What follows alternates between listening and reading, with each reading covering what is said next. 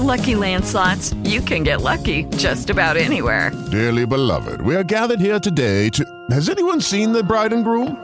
Sorry, sorry, we're here. We were getting lucky in the limo and we lost track of time.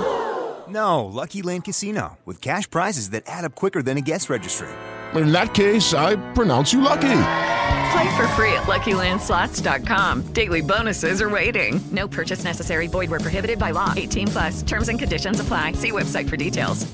Hello, it is Ryan, and we could all use an extra bright spot in our day, couldn't we? Just to make up for things like sitting in traffic, doing the dishes, counting your steps, you know, all the mundane stuff. That is why I'm such a big fan of Chumba Casino. Chumba Casino has all your favorite social casino style games that you can play for free anytime, anywhere with daily bonuses. That should brighten your day a little.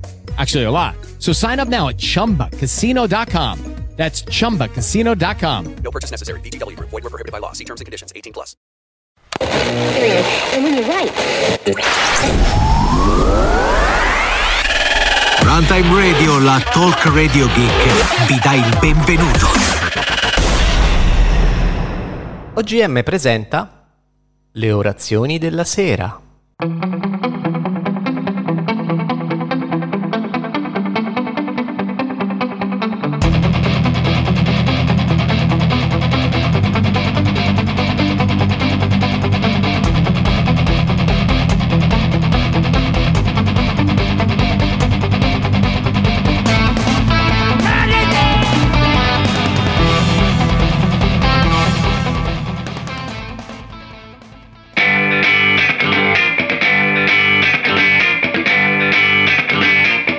Fermi tutti.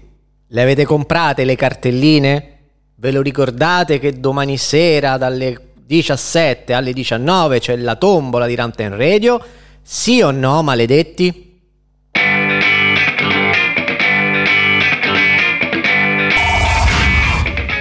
Così, a scanso di equivoci, ve l'ho ricordato brutalmente, proprio con una mattonata fra i denti, prima di ogni altro preambolo, siateci domani sera, è un evento divertente, di compagnia, di festa, è una buona occasione per fare del bene agli amici a quattro zampe, ve lo ricordo, domani si fa la tombola e peraltro non ci saranno le orazioni. Domani sera giocheremo la classica tombola di Natale, quello che voi brutti bifolchi ascoltatori dovrete fare è semplicissimo. Una piccola donazione a runtimeradio.gmail.com attraverso PayPal, 3 euro per ogni cartella della tombola che vorrete comprare, verrete contattati singolarmente dopo la donazione, riceverete le istruzioni per giocare con noi in diretta per un paio d'orette, leggeremo i numeri della smorfia, mh, diremo ambo, terno, quaterna, proprio come tutte le tombole del mondo. Vi daremo anche qualche piccolo premio, qualche piccolo gadget di Runtime Radio commemorativo. Ma la cosa importante è che tutto quello che verrà raccolto non rimarrà nelle casse di Ramten Radio anche se ne avrebbe bisogno, ma verrà donato al progetto Nash. Ve ne ho parlato anche ieri, ve ne parla spesso Michela, è quel progetto per il quale si addestrano dei cani, proprio come i cani molecolari, anzi probabilmente proprio dei cani molecolari, per aiutarvi a cercare qualora abbiate smarrito il vostro amichetto peloso a quattro zampe. Un'iniziativa carina, è un'iniziativa importante quella di Nash, quindi insomma, forza. Vedete un attimino, basta con questi braccini a chiocciola, co- co- co- con, con le ditine che, che non arrivano alle taschine. Cacciate qualche soldino, che siamo anche sotto Natale, fate del bene e venite a divertirvi con noi. Poi se foste in studio vi offrirei anche una fetta di panettone, ma siccome siete a casa vostra, compratevelo per cavoli vostri. E vabbè, pacifisti e guerrafondai, oggi iniziamo parlando e ragionando su un fatto brutto. A prescindere da chi sia il destinatario di certe minacce via social, le minacce sono sempre una cosa sbagliata. Succede che il governo Meloni dichiara guerra al reddito di cittadinanza, ormai lo sappiamo benissimo, e la cosa ha avuto ovviamente un enorme impatto sociale, specie se si pensa che va a colpire le fasce più deboli della popolazione, la parte più debole della fascia più debole, e lo fa anche non senza una punta, non so, di brutto giudizio che sa di disprezzo nei confronti dei percettori, no? Si è costruita questa narrativa di attacco, di, di biasimo, di spregio, che- un percettore, che schifo. Ecco, tutto questo ovviamente esaspera molte situazioni e porta in alcuni casi a reazioni scomposte. Come quella di un utente, di un utente su Twitter, che ha minacciato ripetutamente il Presidente del Consiglio, vuole essere chiamata così, in maniera esplicita e anche delirante se vogliamo. Fatto che poi viene rilanciato dai canali social di Fratelli d'Italia, il partito della Premier. Scelta opinabile secondo me, visto che la figura attaccata è sì leader del partito, ma oggi è prima di tutto una figura istituzionale. Per cui forse soffiare sul fuoco si sarebbe dovuto evitare.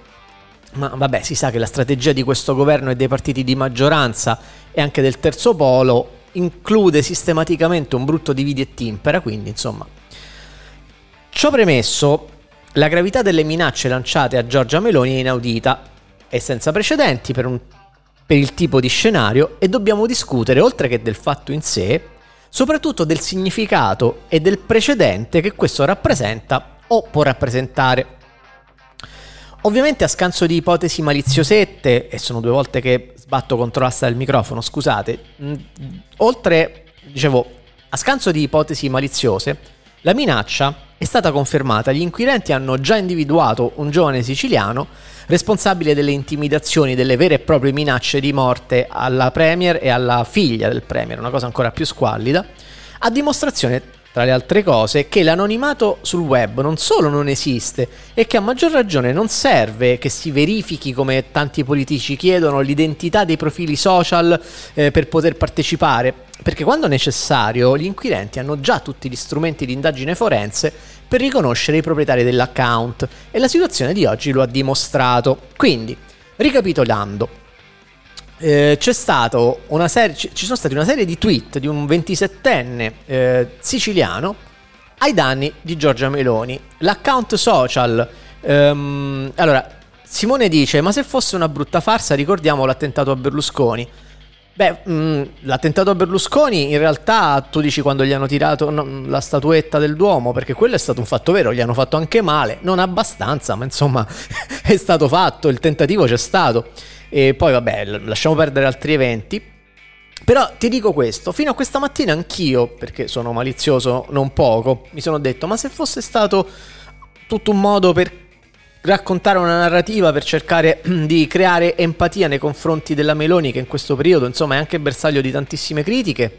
Sì, Simone, ci ho pensato, ma poi insomma vedo che gli inquirenti hanno identificato il responsabile. Hanno fatto nomi e cognomi, ora pensare che questo sia un, uh, tutto un trucco, tutta una messa in scena ordita al punto tale da far intervenire anche le forze dell'ordine creando un fantoccio, non voglio pensare che ci siamo arrivati, anche se insomma essere distopici è neanche nella mia natura, però veramente spero proprio di no.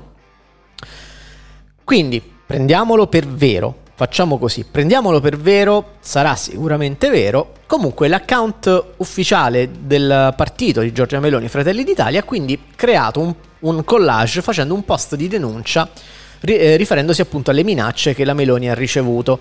E ehm, se l'è presa poi con la Premier un account che twitta, che twitta dalla Sicilia, chiamato, vabbè, Sasha Max, Menexi 1, non è importante il, il nick.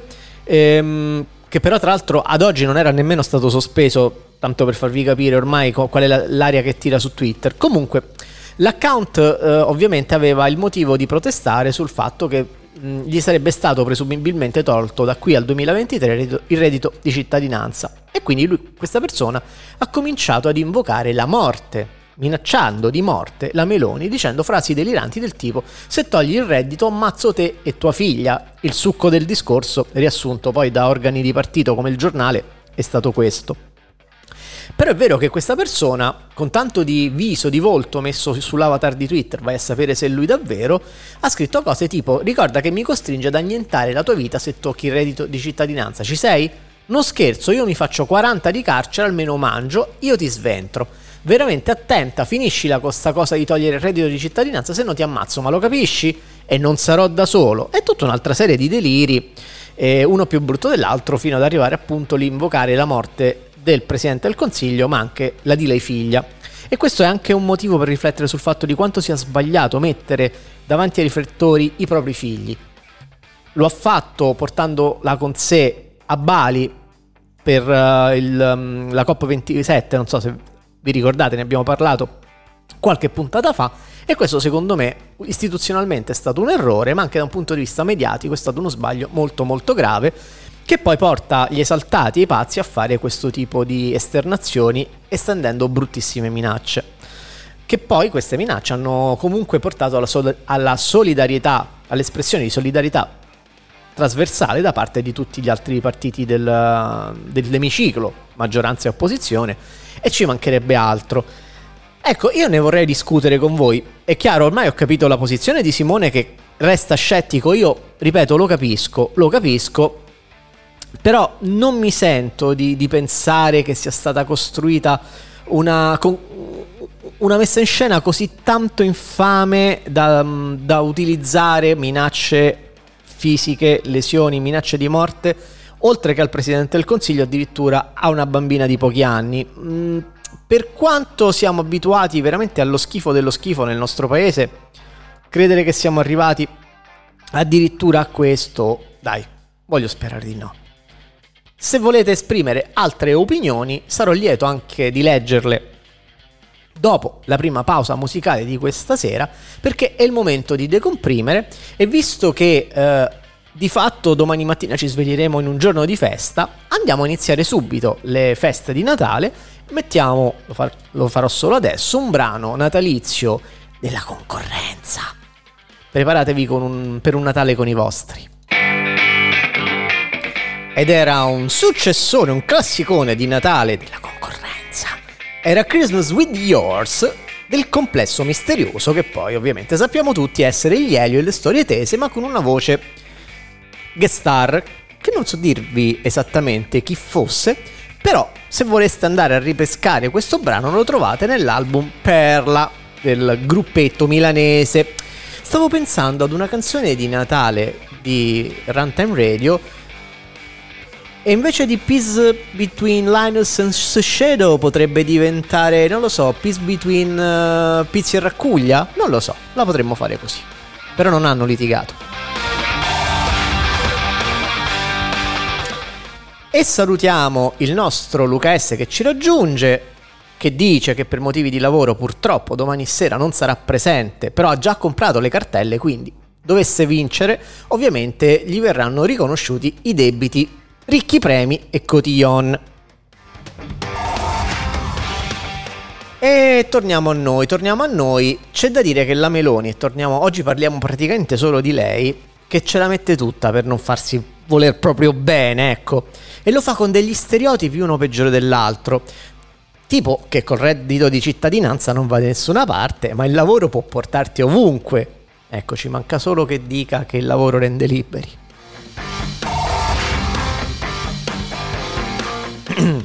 Sapete che ha lanciato questi, queste clip social la nostra presidenta? Gli appunti di Giorgia per spiegare la posizione del governo su alcune cose ed ha cominciato con il reddito di cittadinanza. C'è questo clippino da tre minuti che io, la voce è troppo fastidiosa, perdonatemi, non ve lo farò ascoltare. Se lo volete andare a ripescare lo trovate sui social. Comunque, a stringere, ad asciugare, lei dice veramente il reddito di cittadinanza ti lascia dove sei. Il lavoro può portarti ovunque. Sì, ma dove cazzo sta questo lavoro?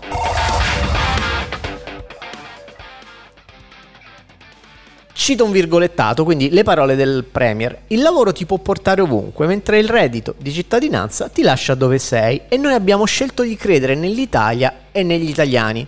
Ha detto questo il Presidente del Consiglio, perché ci tiene, Giorgia Meloni, che il 6 dicembre quindi ieri, ha realizzato una clip estratta da quella che è la prima puntata della sua rubrica Gli appunti di Giorgia, che è un po' come le ricette di Benedetta, eh? cioè stesso, stesso, livello. Una rubrica che aveva già lanciato da qualche giorno. Ehm, quindi il, il Premier, perché ci tiene, ha voluto ribadire la posizione del governo su alcuni temi Oggi in particolar modo ha fatto la clip dedicata al reddito di cittadinanza e dice, continuo a citare, uno Stato giusto dovrebbe mettere in sicurezza sul piano dell'assistenza chi non è in grado di lavorare come gli anziani o le famiglie senza reddito con minore a carico, ma per tutti gli altri uno Stato giusto dovrebbe creare le condizioni per avere lavoro. Meno male che ha detto dovrebbe, eh, perché sono ben sicuro che tutto faranno tranne che crearle come del resto non lo hanno fatto i governi precedenti, queste condizioni. Comunque, questo è quanto ha detto Meloni nella clippina. Ci ha tenuto a sottolineare che il governo non fa cassa sui poveri come alcuni sostengono, e grazie anche al cazzo, perché come abbiamo detto tante volte, il, um, risparmio eh, dovuto dal non erogare il reddito di cittadinanza rispetto a tante altre elargizioni eh, decisamente e, e, soprattutto rispetto alla mancata raccolta delle tasse base è, un, è proprio una goccia nel mare. Quindi non, non, risolviamo nessun problema di bilancio smettendo di dare il reddito cittadinanza. È proprio una vigliaccata per fare politica sulle spalle dei più poveri né più e né meno. Mentre invece però secondo lei secondo il governo ehm, le, tutte le scelte effettuate sul reddito di cittadinanza vengono reinvestite poi, peraltro, sempre Meloni, commentando un servizio giornalistico nel quale una signora afferma di eh, dover tornare a rubare perdendo il reddito di cittadinanza, la Presidente ha detto, scusate, scusate, scusate, il Presidente, perdoni, ha detto, reddito o rubare? Forse è meglio lavorare. Eh, ha risolto lei. Scemi noi che non ci avevamo pensato, ragazzi, bastava lavorare. Ma poi...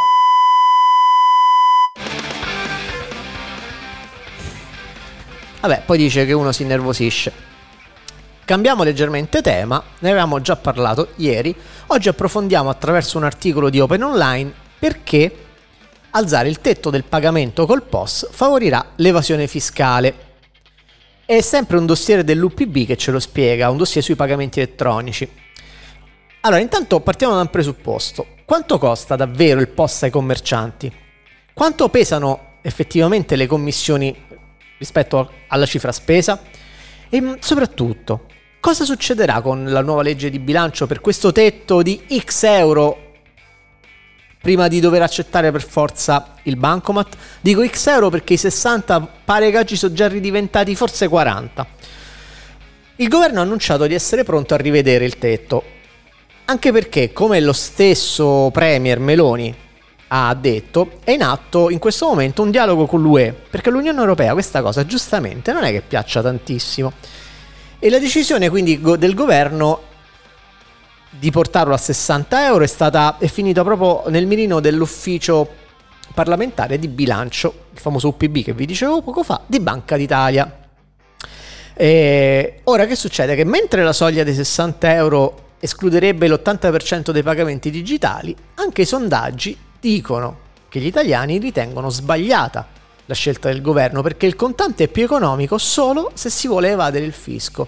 E non è un caso che le regioni con più sommerso siano quelle proprio dove i pagamenti digitali non, siano, non sono esattamente consueti e abituali. Poi oggi la stampa ha pubblicato un dossier sui pagamenti in elettronico e secondo Confesercenti il costo delle transazioni diverse dal contante attualmente ammonta a 772 milioni di euro, ovvero lo 0,05% del prodotto interno lordo. La cifra, banalmente, si fa per dire banalmente, si ottiene sommando la spesa per le commissioni a quelle di acquisto del POS.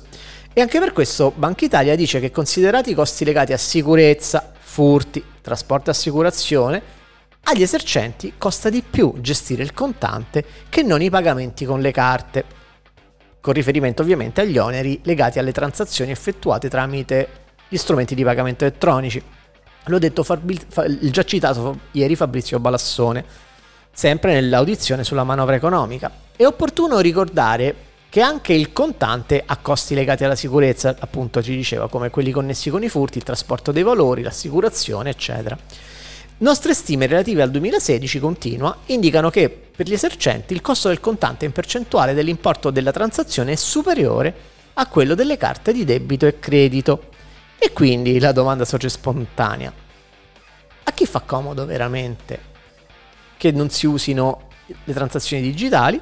Ecco, lo ha chiarito anche in questo caso l'UPB nella sua relazione. L'uso del contante viaggia di pari passo con l'economia sommersa in Calabria la stima del sommerso arriva, pensate, al 21% dell'economia totale della regione.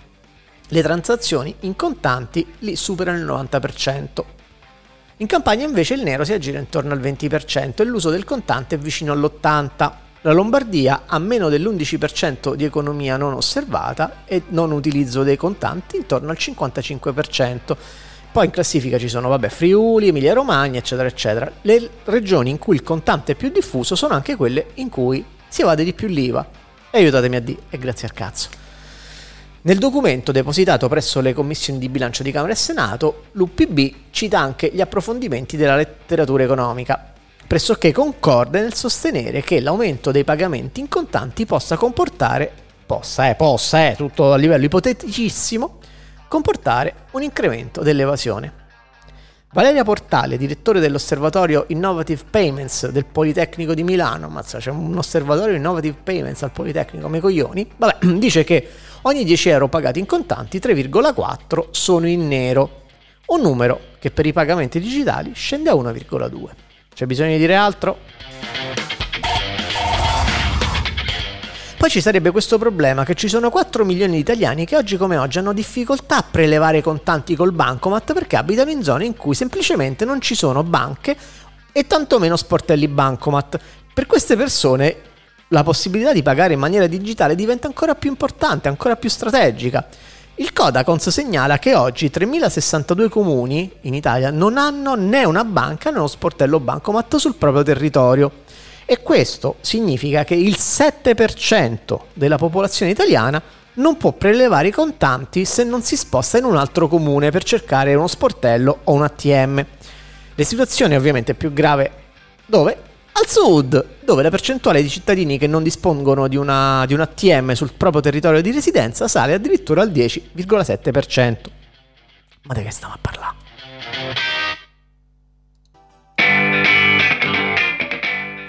E v'ho fatto lo scherzetto, v'ho fatto il Wamageddon.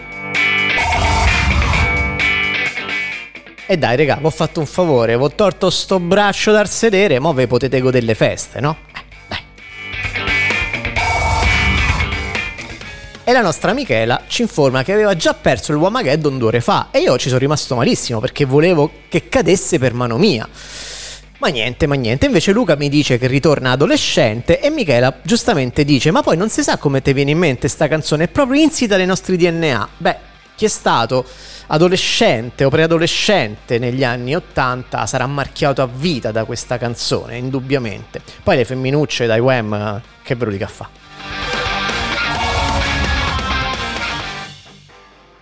Che poi all'epoca neanche si immaginavano che in realtà George Michael avesse altri gusti, o perlomeno magari da certe cose si poteva anche sospettare, ma era un decennio dell'innocenza, che ne sappiamo noi.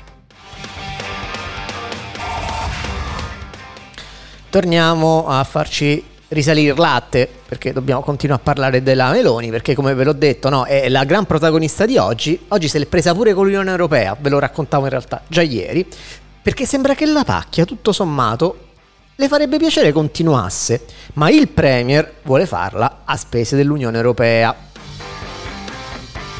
E quindi prova di nuovo a strigliare, no? prova ancora a fare la voce grossa nei confronti della UE e dice va fermata la speculazione sull'energia.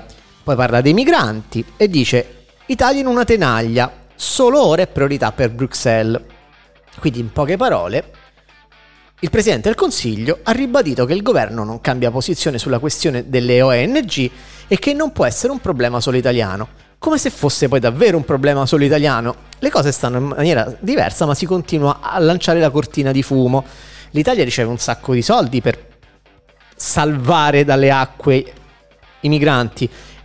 E questo non vuol dire che poi l'Italia se li debba tenere tutti in pancia. Ricordiamoci che i meccanismi di ricollocamento ci sono e che la maggior parte dei migranti non resta in Italia. Quindi tutte queste lamentele e queste solfe, come sempre, cara Giorgetta, servono solo per cercare di distrarre dalla verità. Comunque, rileggevo la chat, Michela diceva se gli anni 80 erano il decennio dell'innocenza, io sono il Papa. No, no, non erano, non erano, il decennio dell'innocenza, però lo erano per noi che in quel decennio eravamo ancora un po' piccoli per renderci conto di certe cose. Che dici? Poi tu sei anche un pochino, pochino più piccolo di me. E insomma, vabbè, la Meloni ha ribadito italiani parlando della posizione verso le organizzazioni non governative che cercano di salvare delle vite in mare, la Meloni ha riferito poi intanto di non aver incontrato Macron, ma che i rapporti con la Francia proseguono. Speriamo, insomma. Dice ci sono fior fiore di bilaterali con i nostri ministri e io e il presidente francese saremo al vertice di Alicante, poi al Consiglio europeo. Per quanto riguarda le ONG, secondo Meloni, che ribadisce, la posizione del governo non cambia. Ha puntualizzato però che si rende conto che la questione non va affrontata in maniera, diciamo così, drastica, va risolta con un approccio che non può essere solo italiano. Passare da un dibattito che è stato poco fruttuoso sulla distanza di ridistribuzione presunta, che era più presunta che reale, a un approccio per cui i confini esterni, andaglia questi confini, dell'UE si difendano e si cerca di distinguere il tema della protezione umana, umanitaria dei rifugiati da quello dell'immigrazione che va gestito con i decreti flussi. Come al solito, insomma, se sei alto, biondo e c'hai gli occhi azzurri e vieni dall'Ucraina, sei un profugo, se vieni dall'Africa e stai a morire di fame, sei un migrante. Questa è una narrazione che ci ha anche abbastanza rotto le scatole, ma come giustamente Luca S ci ricorda, spezzeremo le reni all'UE. Mm. Ragazzi, siamo sempre alle solite, è inutile continuare a dire sempre le stesse cose, anche se noi lo facciamo con un certo gusto, perché ci immaginiamo che se qualcuno sta ascoltando un minimo di travaso di bile sente, a sentirsi spiattellare fuori dai denti la verità, magari gli viene anche un po' di, un po di reflussino gastroesofageo, questa pompa protonica che tende a non funzionare proprio bene bene bene, magari soprattutto per qualche salviniano, ecco. Il famoso Malox vi potrebbe salvare la serata, ma insomma spero che lo abbiate finito. Quindi insomma, vabbè, non mi va di tornare sempre stesse, su, su, sugli stessi cavilli, sugli stessi discorsi, però è chiaro insomma no, che il, il, problema non può essere quello di difendere i confini perché i flussi migratori non sono eh, composti da eserciti che ci vogliono conquistare, dominare o come qualcuno dice fare sostituzione etnica, ragazzi, sono persone che scappano dalle carestie, dalle epidemie, dalla fame e dalle guerre non solo la guerra in Ucraina. E allora chiudiamo il trittico di canzoni musicali, di musica di Natale di questa sera, tornando un po' nei ranghi e nello stile delle orazioni della sera, vi faccio ascoltare un brano natalizissimo, però leggermente diverso da come ve lo potreste aspettare, si intitola Jingle Balls. Ah ci volevano un po' de corn. Jingle Balls. E Simone dice finalmente un po' di musica. Beh, si fa quel che si può. Luca invece dice avvisate quando è finita che esco da sotto il divano. Dai, è finita, è finita. Poi insomma lo facciamo veramente una tantum, una tantum. Beh, comunque, Ultimo tema di questa sera, possiamo non parlare, parliamo di cose brutte, come dire, mh, mm, giriamo il dito nella piaga e parliamo anche di influenza. Oggi non di Covid, poi dopo ci sono i numeretti per salutarci, però parliamo anche dell'influenza stagionale perché pare che l'australiana sia abbastanza cattivella, si affiancherà al Covid e rischieremo una mattanza di casi che si mischieranno gli uni con gli altri. Ecco, secondo il professor Pregliasco, ex consulente del governo, consulente dei governi precedenti per la pandemia, il problema di questa eh, influenza stagionale è che i sintomi ormai non sono distinguibili da quelli del Covid e quindi da qui a Natale presumibilmente ci saranno 10 milioni di contagiati che staranno a letto o con l'una o con l'altra patologia. E insomma, bisogna, bisognerebbe tutelarsi e come? Vaccinandosi contro il Covid ed volendo, potendo anche contro l'influenza stagionale, perché il vaccino per l'influenza stagionale è disponibile e peraltro l'epidemia quest'anno sta arrivando prima del tempo, prima, della, prima della, dell'abituale periodo che di solito è metà gennaio, fine gennaio, ecco, invece siamo in pieno tsunami eh, influenzale già prima di Natale. E, um, il professor Fabrizio Pregliasco, che oggi è docente di igiene all'Università di Milano, nonché eh, vabbè, direttore sanitario del Galeazzi di Milano, ci spiega che il virus, che quest'anno la sigla H3N2, in Australia ha già contagiato più persone rispetto agli ultimi 5 anni. E l'Australia non è che sia proprio pregna di gente, eh. ci sono delle distanze sociali fisiologiche in Australia, eppure, ecco, eh, è successo che negli ultimi anni di virus ne è circolato poco perché ovviamente abbiamo avuto le mascherine, siamo stati in isolamento, abbiamo avuto dei comportamenti che, avendoci difeso dal Covid, per forza di cose ci hanno difeso anche dall'influenza stagionale. Quest'anno, vuoi perché siamo un po' tutti più stanchi, vuoi perché il governo ha tirato i remi in barca e fa finta che la pandemia non ci sia più, non stiamo più curando questa, questi aspetti della prevenzione, non stiamo più usando le mascherine, non ci stiamo lavando le mani spesso e quindi l'incidenza dell'influenza potrebbe tornare a quella dei livelli pre-pandemia. Il problema è che l'influenza non sostituisce il Covid, ci si affianca.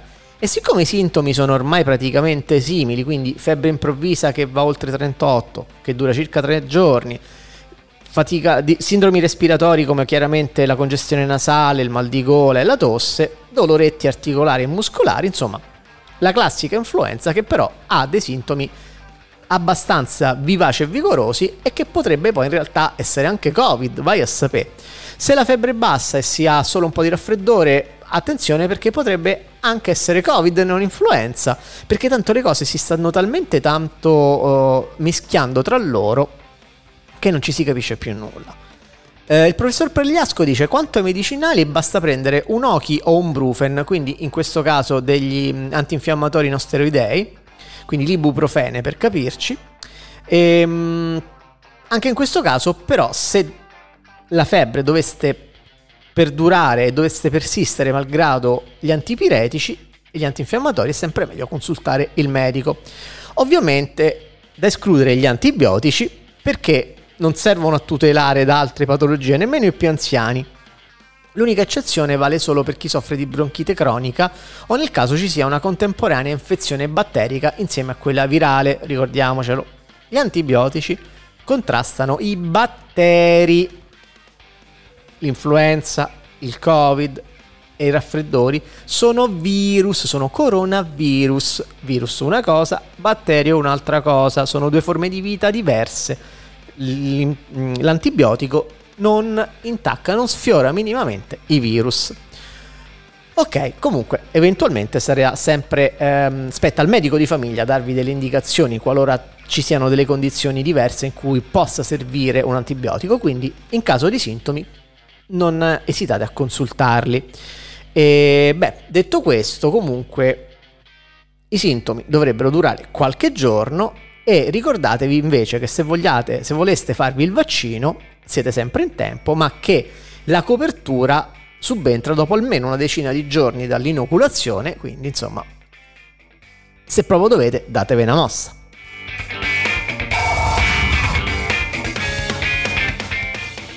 E parliamo di um, numeretti come sempre vi ricordo che visto che il governo ci ha messo alle strette, noi vi ricordiamo la situazione. I dati sono il recap della settimana scorsa, come ormai consuetudine. Ci sono stati 635 morti, più 10% rispetto alla settimana precedente. Ci sono stati 227.000 nuovi positivi, con il tasso di positività al 17,2%. Ma ripeto, per come è la situazione oggi, potrebbe darsi, non è detto, che i casi reali siano molti molti di più, perché tanto chi se lo fa più il tampone? Maledetti.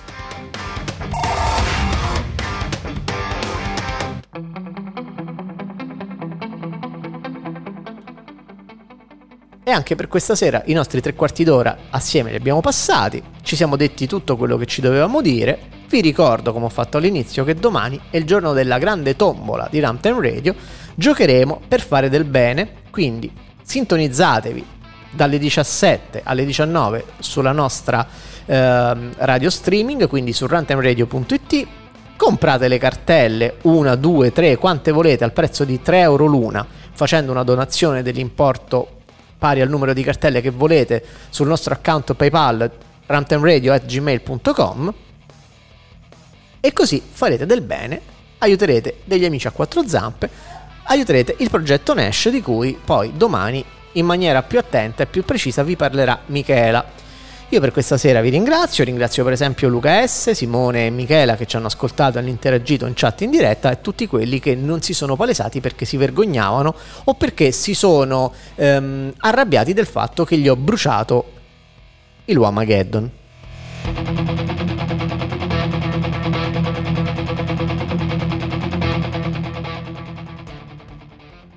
Altro? Mm, direi proprio di no. Vi ricordo che domani sera, per forza di cose, le orazioni non ci saranno e che quindi torneremo martedì, mercoledì e giovedì prossimi, come di consueto, dalle 20 per un tre quarti d'ora insieme. Vi ricordo che invece lunedì sera ci sarà OGM Such Media Edition con tutta la combriccola e che poi insomma come sempre i programmi di Ranten Radio non vi lasciano mai soli e che poi la domenica c'è il best of tutta la settimana in programmazione ricapitolata senza tagli così come fosse stata in diretta. Per tutti quelli che invece ascolteranno in podcast questo programma considerate di aver partecipato comunque al Wamageddon anche se io ovviamente dovrò tagliare il brano. Ciao